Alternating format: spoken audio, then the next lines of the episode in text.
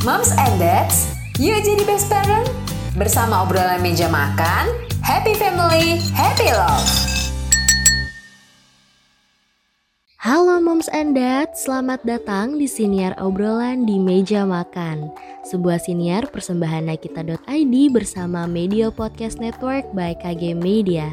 Di episode ini kita akan berbincang dengan Mom Suci Rahmadani. Nah, sebelum mendengarkan perbincangan ini, jangan lupa follow dan beri rating terbaikmu untuk podcast obrolan meja makan di Spotify, serta nyalakan notifikasinya ya, supaya kamu tahu setiap ada episode terbaru yang tayang di hari Senin dan Kamis.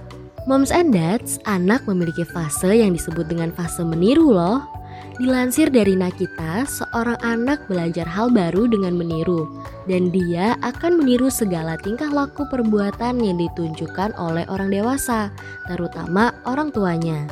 Hal serupa diungkapkan Dr. Rogers Cheng dari Engines for Education. Anak biasanya akan melakukan apa yang mereka lihat atau apa yang dikatakan pada mereka. Orang tua berperan menjadi model yang ditiru oleh anak-anaknya melalui kepribadian, perilaku, maupun prestasi dari orang tua menjadi inspirasi buah hatinya. Lantas, bagaimana kita sebagai orang tua bisa memahami lebih dalam menjadi teladan bagi anak, terutama yang sedang dalam fase meniru? Langsung saja kita simak wawancara Muhammad Kanzia bersama Mom Suci Rahmadani berikut ini. Sobat Medio, butuh informasi seputar bisnis dan sedang kembangin UMKM? Podcast Smart Inspiration hadir untuk membantu kamu yang sedang merintis maupun menjalankan bisnis lewat berbagai tips dan pengetahuan dari para ahli. Persembahan Media Podcast Network by KG Media hanya di Spotify.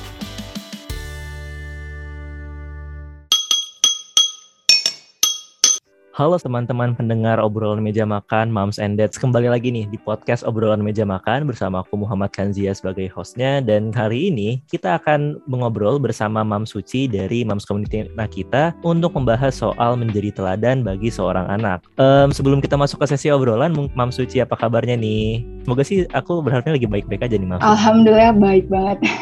Oke. Okay. Seneng banget. Uh, gimana lebarannya Mam Suci dengan anak-anak dan keluarga? Alhamdulillah kemarin tuh kumpul sama keluarga suami dan anaknya nggak mau pulang. Iya. oh, main sama sepupu-sepupunya ya asik ya. Iya, iya. Okay. Jadi nggak mau pulang, harus dibujuk Boleh... dulu. Boleh tahu nggak tuh mbak umur anaknya Mam Suci berapa? Empat tahun, empat tahun lebih, empat tahun tiga bulan. Oke, empat tahun masih lucu-lucunya tuh pasti mams. Oh iya. Oke, kita masuk ke uh, obrolan utama nih. Jadi kan Mam Suci, bagi kebanyakan anak uh, panutan yang paling mereka lihat itu kan paling pertama adalah orang tua serta pengasuh mereka nih. Nah, kalau Mam Suci sendiri, caranya itu seperti apa sih untuk menjadi teladan bagi anak Mam Suci? Oke, yang pertama sih ya menyadari tanggung jawab yang besar sebagai orang tua tuh yang contoh kecilnya adalah jika kita tidak ingin menjadi anak kita pemarah, maka kita jangan mencontohkan uh, menjadi pemarah gitu. Yang kedua adalah konsisten dengan omongan kita, tidak berbohong meskipun itu hal-hal kecil. Yang ketiga adalah tinjau perilaku dan uh, sikap kita. Anak itu kan peniru ulung. Setiap tindak tanduk orang tuanya itu pasti akan ditiru gitu. Maka dari itu kita perlu meninjau ulang uh, sikap dan perilaku kita terhadap lingkungan sekitar kita. Yang keempat adalah faktor pada uh, fokus pada hal positif.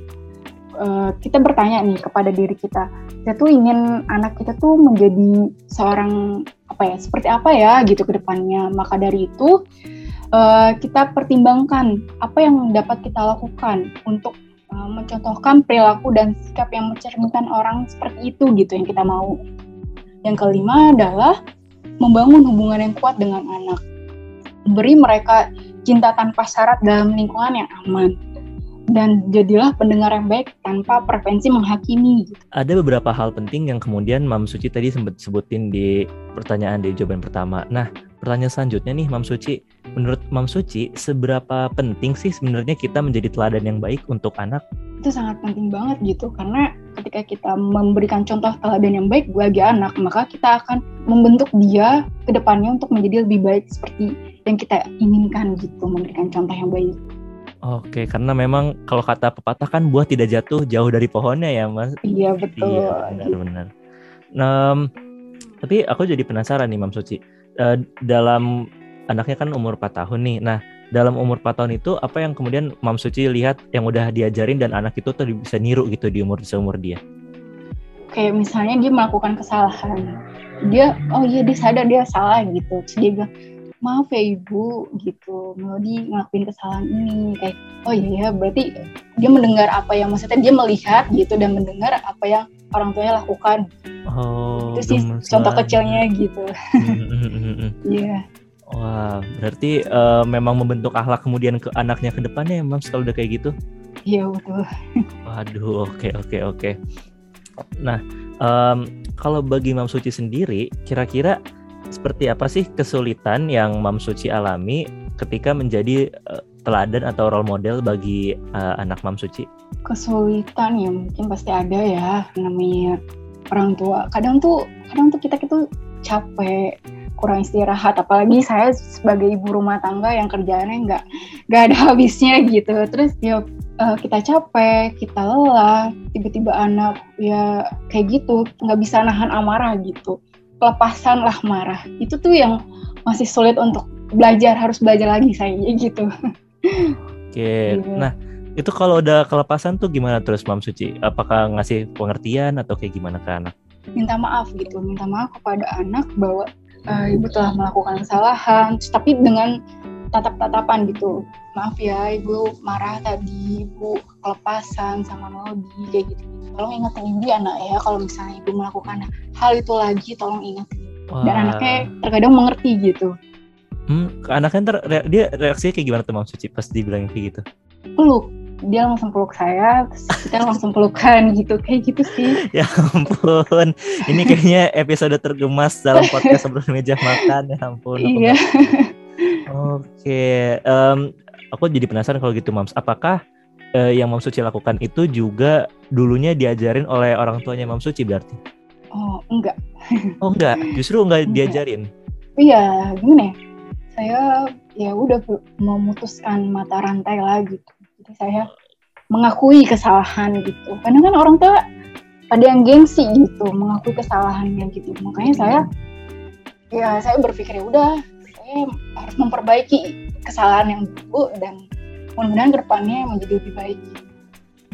Wow tapi mendengar kemudian gimana uh, anaknya bisa ikutan minta maaf itu menurutku itu udah berhasil sih Mam Suci dalam mengajari anaknya. Iya.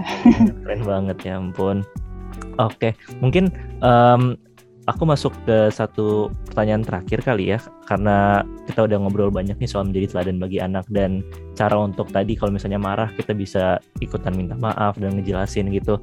Kira-kira ada nggak sih tips dari Mam Suci yang bisa diberikan untuk orang tua-orang tua yang ingin menjadi teladan yang baik bagi anaknya? Yang pertama itu ya kita tuh menyadari ya tanggung jawab orang tua itu sangat besar, sangat mempengaruhi gitu ke depannya. Terus yang kedua itu ya kita nggak boleh bohong gitu kepada anak ya kita harus jujur. Misalnya kita jelaskan A, B gitu. Terus yang ketiga itu kita setiap tindak tanduk kita gitu, setiap uh, apa yang kita lakukan kepada anak gitu, pasti dia akan meniru. Maka dari itu kita jangan sampai salah gitu di depannya. Emang manusia tidak ada yang sempurna, tapi kita perbaiki gitu sikap dan perilaku kita terhadap lingkungan kita sekitar gitu. Terus ya membangun hubungan yang kuat. Jadi ketika hubungan kita kuat dengan anak maka dia bakalan respon kembali ke kita gitu. Ya yang tadi itu kita minta maaf memperbaiki kesalahan yang udah-udah gitu Oke, wah langsung dicatat nih sama para pendengar, moms and dads, pendengar dari obrolan meja makan. Itu satu tips yang bagus banget yang langsung kita bisa terapin supaya anak kita jadi uh, contoh yang baik juga untuk anak-anak lainnya nanti mungkin sekitar dia kali ya. Oke yeah. deh, mungkin segitu dulu aja untuk episode hari ini. Terima kasih banyak Mam Suci atas waktu dan insight-insight jawabannya. Iya, sama-sama. Sampai ketemu lagi di episode berikut-berikutnya uh, para pendengar podcast obrolan meja makan dan sampai jumpa. Sampailah kita di penghujung episode kali ini. Jangan lupa pantau, dengerin, dan follow obrolan meja makan di Spotify untuk episode-episode terbaru yang tayang tiap hari Senin dan Kamis yang pastinya seru banget. Follow juga Instagram @nakitaid dan @medio by KG Media ya. Akhir kata, saya Ana mewakili segenap kru yang bertugas pamit undur diri. See you moms and dads. Thank you for listening, moms and dad. See you on the next episode. Happy family, happy love.